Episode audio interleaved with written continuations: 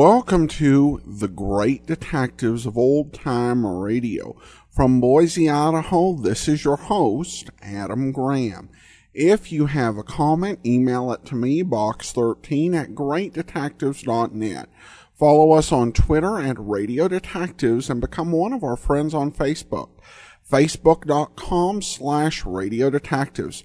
Before we do get started, I do want to encourage you to check out our store, store.greatdetectives.net, where you can pick up all of my books, ebooks, and audiobook, including my superhero comedy series uh, that begins with Tales of the Dim Knight, as well as All I Needed to Know I Learned from Columbo, and the sequel, All I Needed to Know I Learned from Dragnet. A full list of available titles is at store.greatdetectives.net. Well, now it's time for today's episode of uh, Dragnet. The original air date, June the 14th of 1951. And the title is The Big Building. The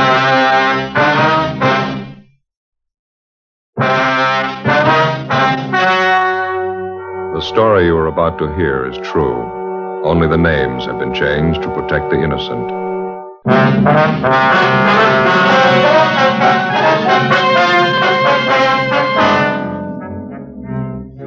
You're a detective sergeant. You're assigned to homicide detail. A wealthy society woman in your city vanishes. Two months pass before her disappearance is reported to the police. There's suspicion of foul play. Your job? Investigate.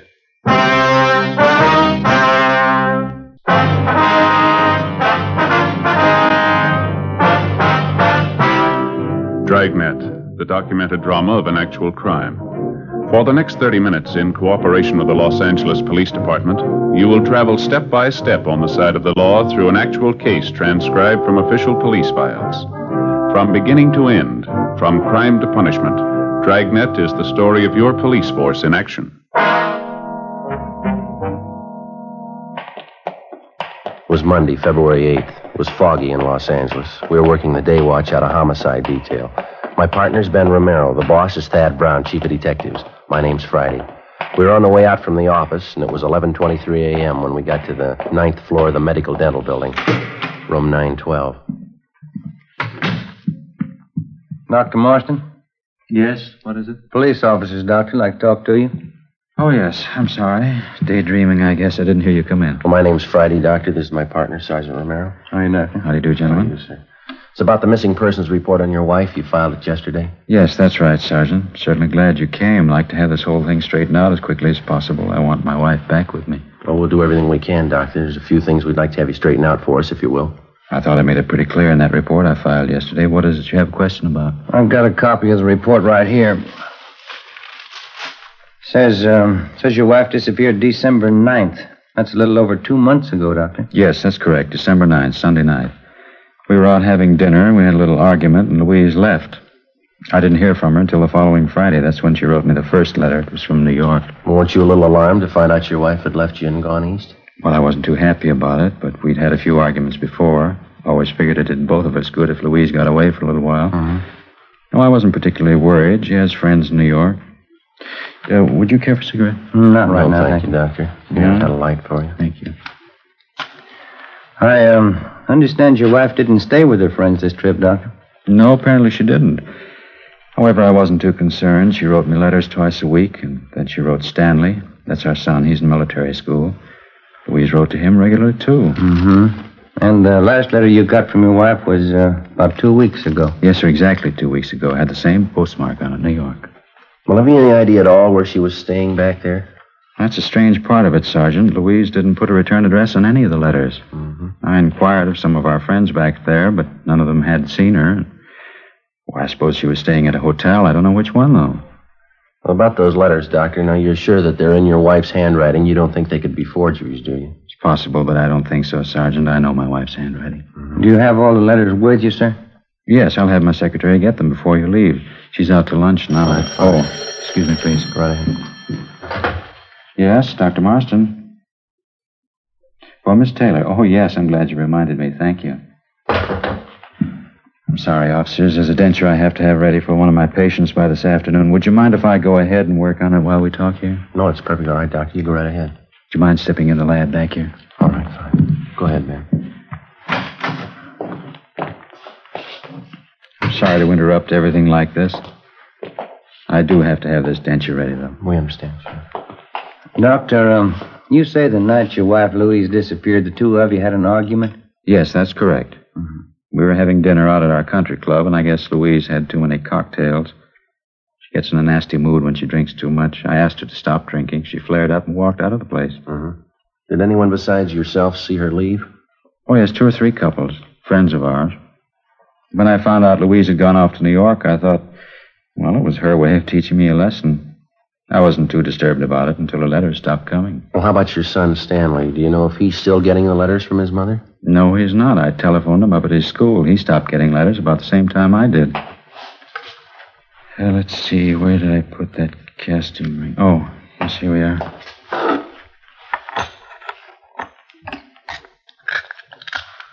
Then, uh, as far as you know, Doctor, no one at all has actually seen your wife since that night at the country club when she walked out and left you. Mm-hmm, that's correct.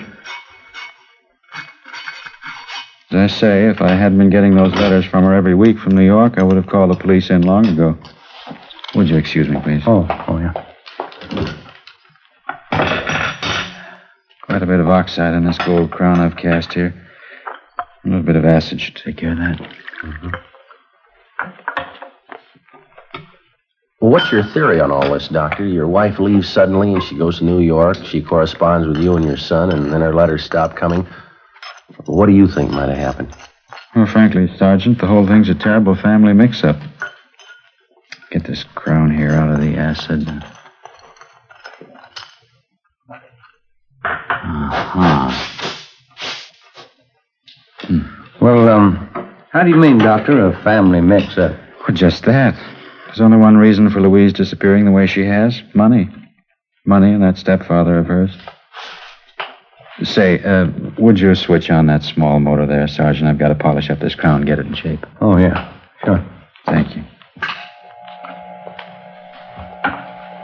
Well, what do you mean, Doctor? How does your wife's stepfather fit into all this? Money mad. It's about the size of it.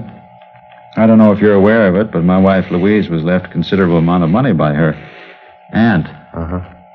Well, it was a fortune, as a matter of fact. Louise's stepfather has always been trying to get his hands on it. Excuse me again. Sure, go ahead.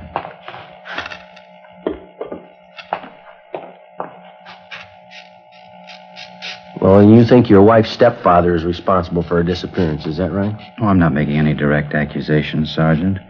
But two days ago, or two days before Louise disappeared, I had $80,000 in bonds signed over to her. Checked around since she's been gone, haven't been able to locate the bonds anywhere. You think she had the bonds with her when she left? Guess I'm sure of it. Um, pardon me just a moment. Yes, go right ahead. Uh-huh. That's a fine cast with sharp margins on it. Well, now, the $80,000 worth of bonds, Doctor, do you have any way of proving that you gave those to your wife? Oh, certainly. I have my wife's signed receipt for them. You're welcome to check it over if you like. Mm-hmm. Just how do you think your wife's stepfather figures in there? Is there any indication he might have made a move to get the bond? Enough to satisfy me, yes. My secretary told me about it. Lenore Dexter, that's the girl in the reception room. Oh, well, huh? The night after my wife left me at the country club, that'd be December 10th, Miss Dexter was at the airport waiting for a friend to arrive on a plane. While she was waiting, she saw my wife and her stepfather cross through the waiting room and go out toward the main gate. Mm-hmm. Your secretary's sure it was really your wife and her stepfather. Well, that's what she told me. You're certainly welcome to talk to her yourself if you like. Yes, and well. Now, besides the bonds, do you know of anything else of value that your wife had with her when she left? No, I don't think so. She had her fur coat on, of course. It's expensive. She was wearing her diamond ring, anniversary gift from me, large solitaire, worth quite a bit of money. You can get the description from the jeweler. I'll give you his name. All right, Doctor. Your wife's stepfather, we'd like to have his name and address, too. Surely, I'll have my secretary check on both of them right now. All right, fine. Sergeant, you've got to find Louise. I've got to have her back with me. Well, we'll do everything we can, Doctor. We promise you that. I know my wife wouldn't stay away of her own free will, not this long, not at a time like this. How do you mean, sir? Well, let me show you.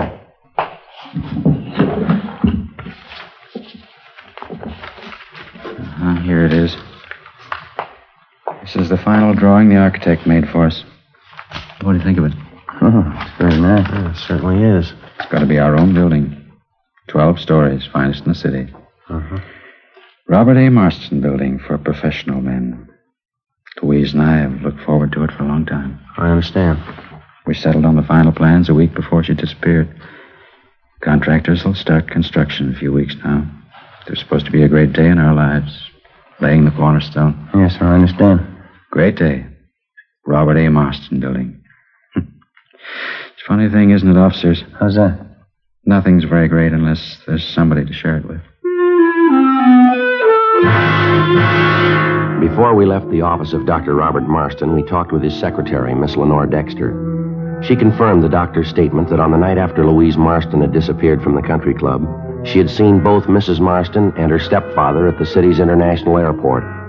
She said she did not follow them. She had no idea of their destination. Dr. Marston gave us the letters his wife had written him during her absence and also his wife's signed receipt for the $80,000 worth of bonds. Each of the letters was postmarked New York, and the dates on them ranged from December 15th to March 24th. Well, Ben and I drove back to the office and put in a call to the home of the missing woman's stepfather, a Mr. William House. Then we went down the hall to the office of Don Meyer, our handwriting expert. We gave him the letters, which supposedly had been written by Mrs. Marston from New York, along with a signed receipt for the bonds and various other exemplars of her handwriting, which we had obtained from her bank. 2:50 p.m. The missing woman's stepfather, William House, arrived at the office. He was a tall, graying man, dignified, well dressed. It's about time the police started looking into this thing. How long does a person have to be missing before there's an investigation? The missing report was only filed yesterday, Mr. House. If you knew your stepdaughter was gone, why didn't you report it? I've had private detectives working on this for a month. Had them checking everything about the case. How much luck have they had? Frankly, not much. But I still got them working on it. Well, getting back to what we have on hand, Mr. House, how about this statement of Dr. Marston's secretary? She says that she saw you with Mrs. Marston at the international airport the night after she disappeared. It's a lie. I haven't been near that airport in six months. It's a lie, and I can prove it. I don't know what Marston's up to, but he isn't going to get away with it. What do you mean by that, sir? I think he's murdered Louise. I think he killed her and buried her somewhere. That's my honest opinion. You sound sure of it. I am sure of it. I knew Marston for what he was the day I met him. He's a fortune hunter, pure and simple. He's after Louise's money, and nothing's going to stop him. Nothing has stopped him. Well, I was under the impression that Dr. Marston was wealthy before he married your stepdaughter. Isn't that right, sir? Certainly not. He was just another poor dentist with a lot of big ideas. All this talk about putting up a building, naming it after himself. Why, Louise fought him on that constantly. He's some kind of crazy egotist. Well, what about the $80,000 in bonds he says he signed over to Mrs. Marston? If he told you that, he's a bigger liar than I thought. Well, he gave us a receipt for the bonds. It was signed by his wife. Can you account for that? Frankly, no. Either he got her signature on it by some kind of trick or he forged it. I'm sure he never had that much money. Those bonds belong to Louise. What about the letters Dr. Marston got from his wife? You think they were forged, too? I'm positive they were. Don't you see, officer? It's the perfect cover up for him. Well, one way or the other, it's not going to take us long to find out the truth. Our handwriting man's checking over the letters and the bond receipt now. Can you fill us in at all on Dr. Marston's background, Mr. House? Only since he's been connected with the family, since he married Louise. Say, would you give me a cigarette, please? I went off and left mine at home. Oh, sure. Here you are. Thank you. Thank you. I can't tell you how I feel about it, officer. I'm afraid of that man. I'm deathly afraid of him.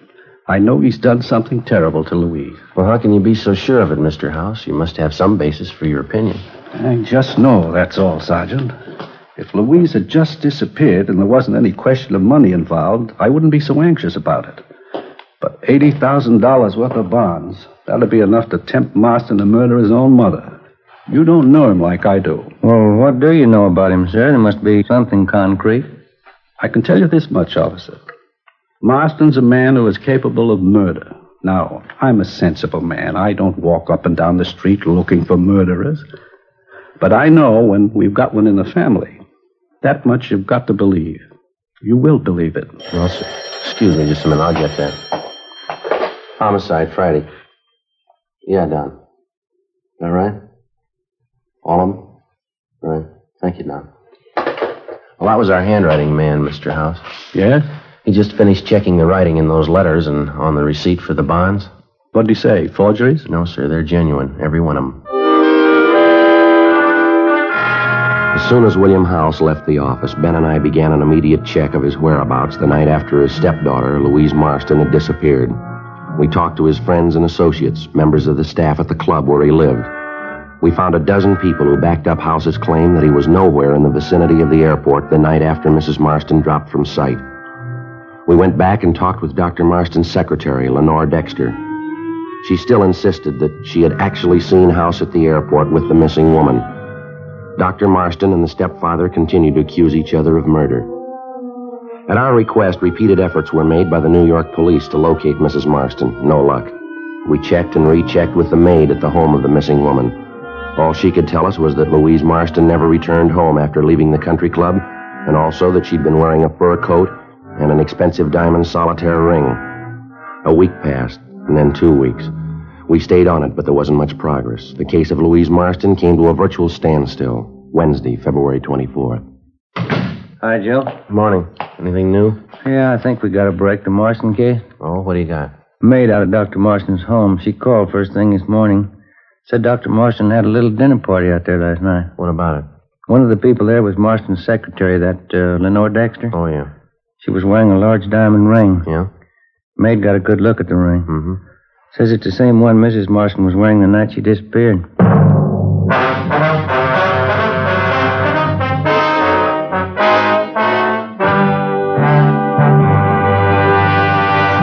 You are listening to Dragnet, authentic cases from official police files.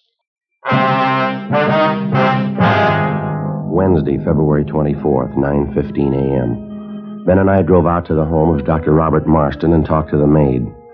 She told us that on the previous evening the doctor had had a small dinner party and that one of the guests was the doctor's secretary, Lenore Dexter. The maid told us that she'd gotten a close look at the diamond ring that Miss Dexter was wearing and that she was sure it was the same ring that the doctor's wife, Louise Marston, had been wearing the night she disappeared. 10:20 a.m. We left the Marston house and headed downtown to the doctor's office in the medical dental building. The office was closed and locked. We got back in the car and drove out Sunset Boulevard to Lenore Dexter's home address. We found the secretary having breakfast alone in her two room apartment. She explained that on Wednesdays the doctor never opened his office before noon. We questioned her about the dinner party at the doctor's home the night before. We asked her about the diamond ring that she wore at the party. She became confused and hesitant. Well, what about it, Miss Dexter? Was that your diamond ring you were wearing at the dinner party? No, Sergeant, it wasn't. I guess it belongs to Dr. Marston, either him or his wife. Well, did he give it to you as a present? No. You see, I guess the doctor had a few cocktails before dinner. Maybe one too many. He went upstairs and came down with the ring. He insisted I wear it. He was very insistent. Uh-huh. I didn't want to make a scene, so I put the ring on. I gave it back to the doctor just before we left the house.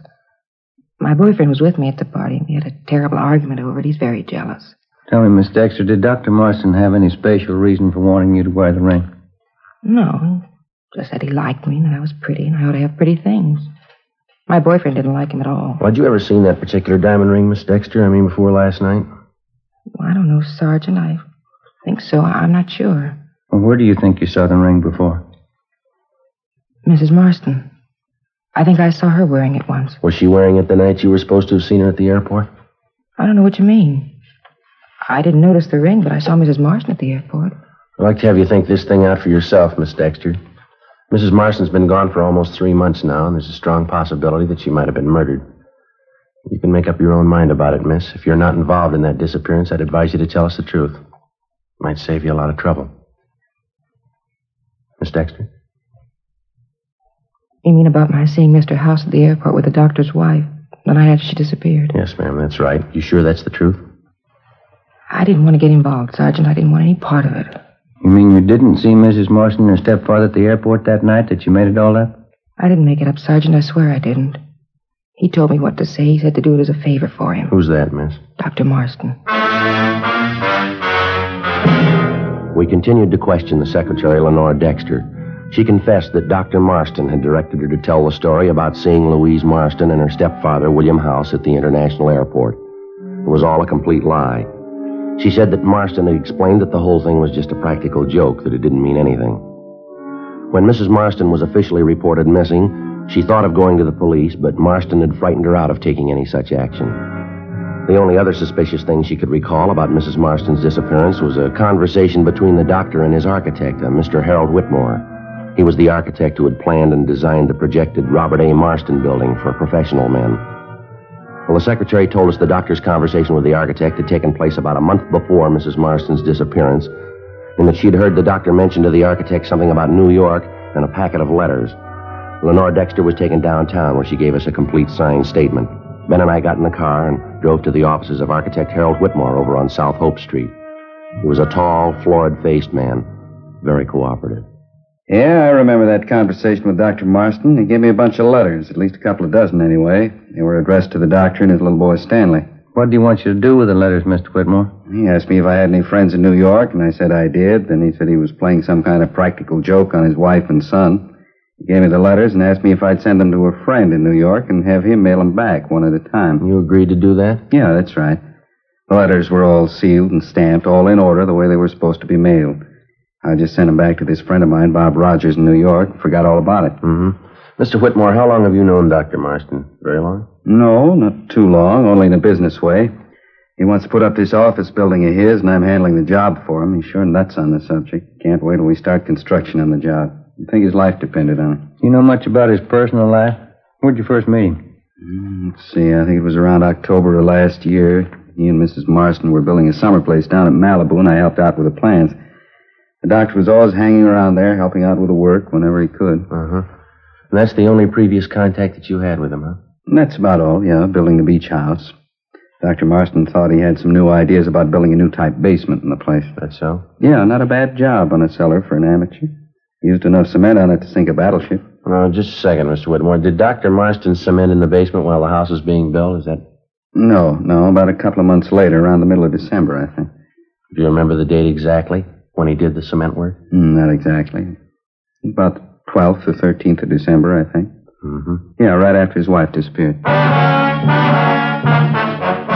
Wednesday, February 24th, 1.30 p.m. Ben and I picked up Dr. Robert Marston and brought him downtown to the office. We questioned him for an hour and informed him of the evidence against him. Despite the statement of architect Harold Whitmore, the doctor insisted he was innocent of any crime connected with the disappearance of his wife. We contacted the New York Police Department and asked them to check on architect Whitmore's friend, Robert E. Rogers. A special detail of men was dispatched to the summer home at Malibu to see what they could find. Half an hour later, Dr. Robert Marston was placed in a car, and Ben and I drove him to the Malibu home.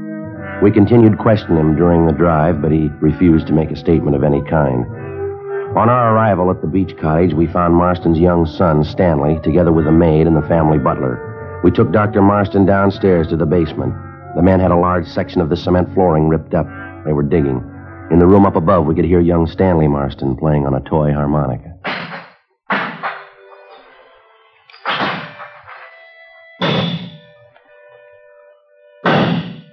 I'd like to know something, Sergeant, just for my information. Yes, sir?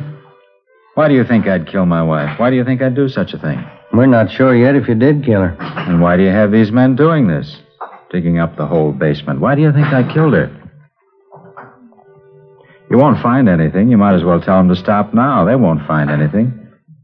I explained everything to you. Why can't you take my word for it? You still haven't explained about those letters, why you had them sent to New York, why you had the mail back here one at a time. Got nothing to do with it. Why can't you believe me? Your wife didn't disappear without a reason, Doctor, and we'd like to know what the reason is. I told you. I told you a dozen times over. You know what happened. We were at the country club, Louise and I. She was drinking a lot. I told her to lay off. We had an argument. She walked out. That's all. She walked out. I didn't see her anymore. Yes, sir. We'll have it all worked out. Don't worry about it.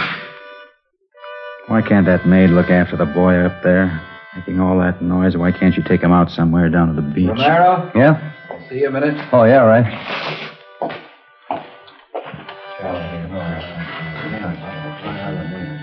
Sergeant, what do you want me to say? What's that? They've found her. You know that. Louise, right where I buried her. What do you want me to say? Well, that's up to you. Yes, you wouldn't understand, would you, Sergeant? The only thing I ever wanted in my life. She wouldn't let me have it. The building.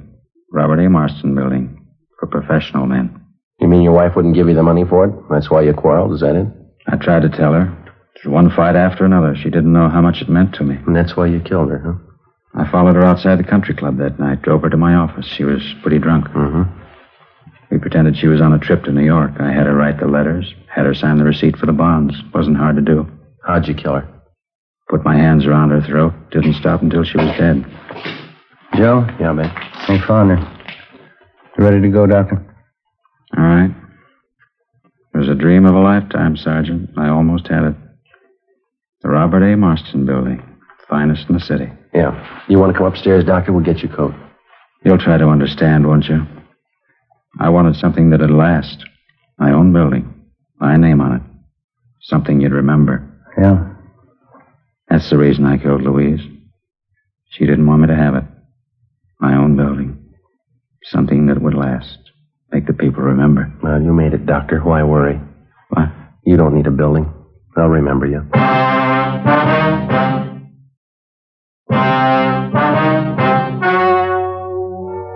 The story you have just heard was true. Only the names were changed to protect the innocent. On June 3rd, trial was held in Superior Court, Department 87, City and County of Los Angeles, State of California. In a moment, the results of that trial.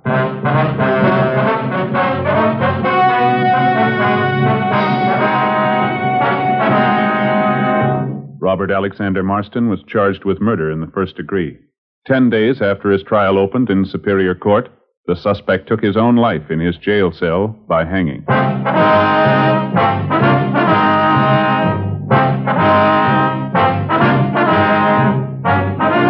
You have just heard Dragnet, a series of authentic cases from official files. Technical advice comes from the Office of Chief of Police W.H. Parker, Los Angeles Police Department.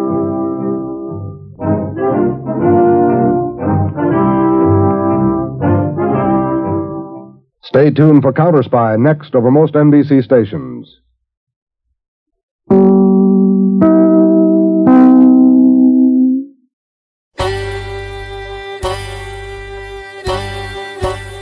Hi, this is Andrew from OTRWesterns.com. I wanted to invite you to come take a look at our site. We stream live OTR Westerns 24 hours a day, 7 days a week, along with putting out podcasts of old time radio westerns. Check us out at OTRWesterns.com. You're listening to The Great Detectives of Old Time Radio with Adam Graham. Now let's get back into the show.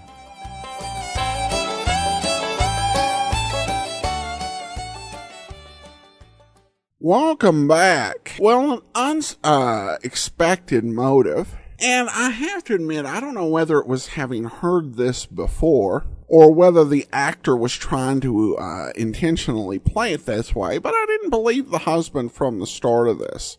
And this does illustrate the real life problems uh, someone runs into when they try to do a perfect murder, uh, attempt to blame it on the father-in-law and to suborn his secretary actually uh, made it easier for the police to find out what had happened. And it's an interesting device to uh, rope people into the scheme by telling them that it's all part of just a little joke and just innocently involve them. There's a lot of talk about how, in many ways, the 1940s and 50s were a more innocent era, but that does mean that people could be uh, in some cases gold a bit easier than might be the case today. All right, well, that will do it for today. Join us back here tomorrow, video theater, and it'll be a TV episode of Michael Shayne. And then back on Monday for an audio episode of Michael Shayne. And then join us back here next Saturday for another episode of Dragnet. In the meanwhile, send your comments to box13 at greatdetectives.net. Follow us on Twitter at Radio Detectives and become one of our friends on Facebook, facebook.com slash Radio Detectives. From Boise, Idaho, this is your host, Adam Graham, signing off.